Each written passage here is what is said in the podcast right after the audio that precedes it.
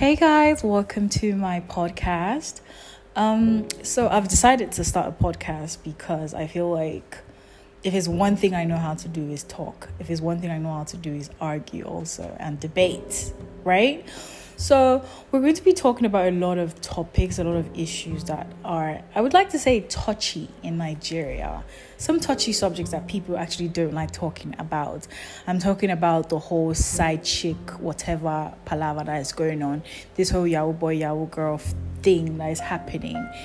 I have had a lot of people around me who have had like experiences in all these aspects, and how this would always grow is I will tell you guys, we will discuss a topic, I'll tell you guys like a quick story, and then I'll ask for your opinions, and then maybe maybe I'll release another podcast telling you where I stand in terms of what I previously told you guys.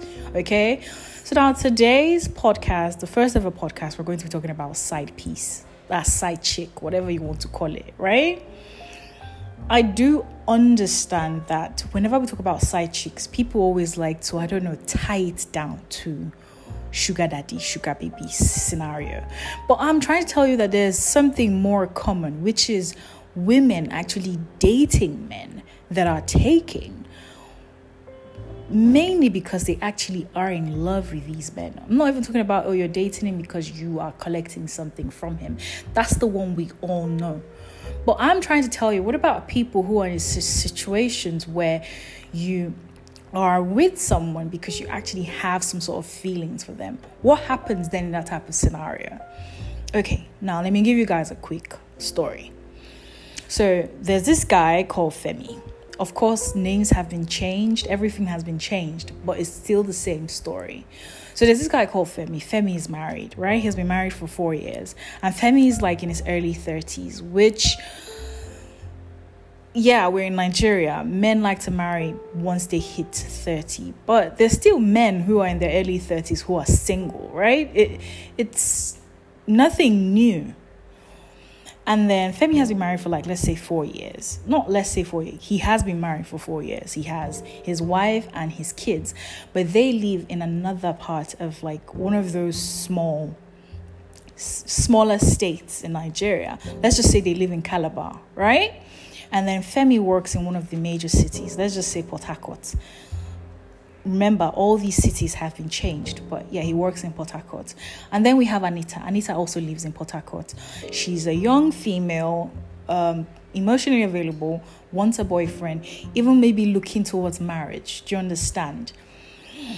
And then she meets Femi. Femi approaches her, and then under the guise of, he tells her, oh, I am single, emotionally available, um I've been single for six months, but I'm looking for a woman, etc, etc.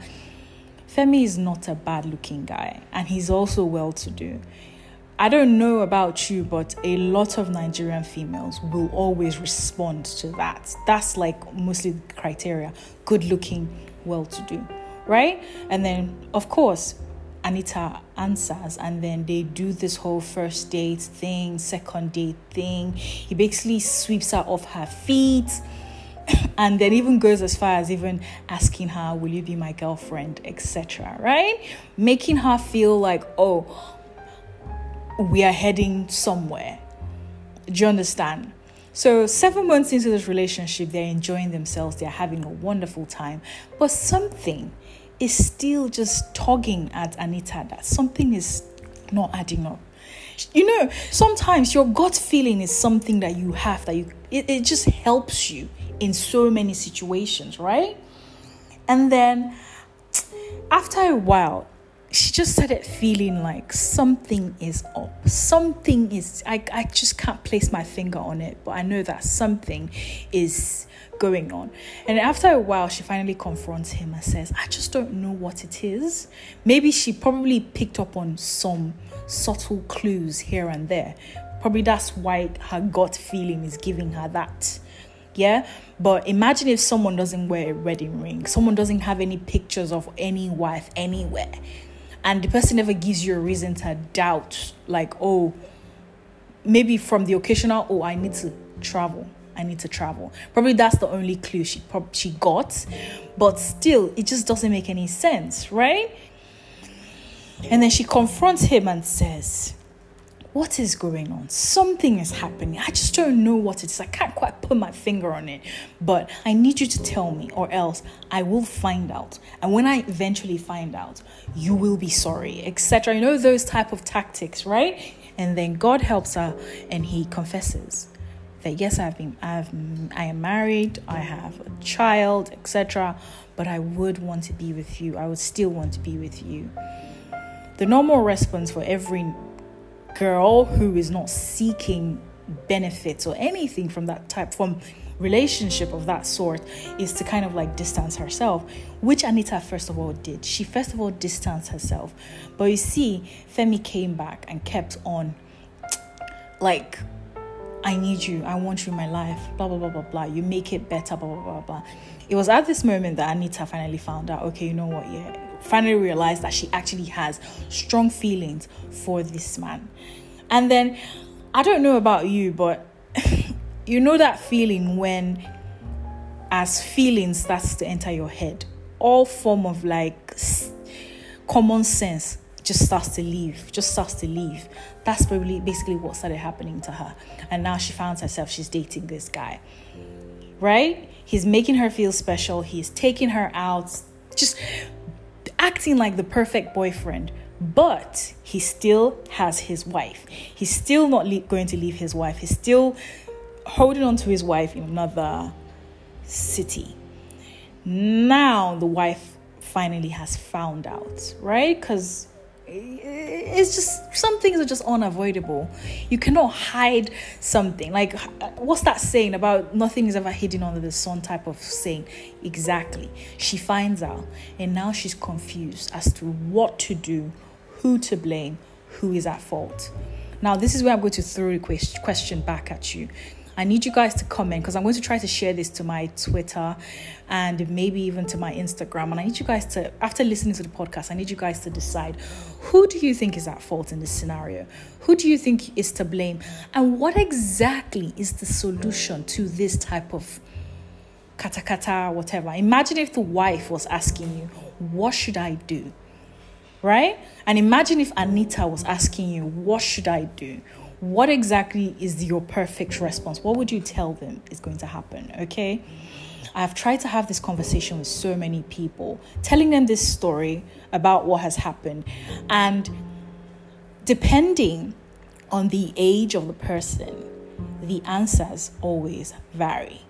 Younger people are more likely to say the wife should leave her husband, and if he still likes Anita, blah, blah, blah, he should stay with Anita.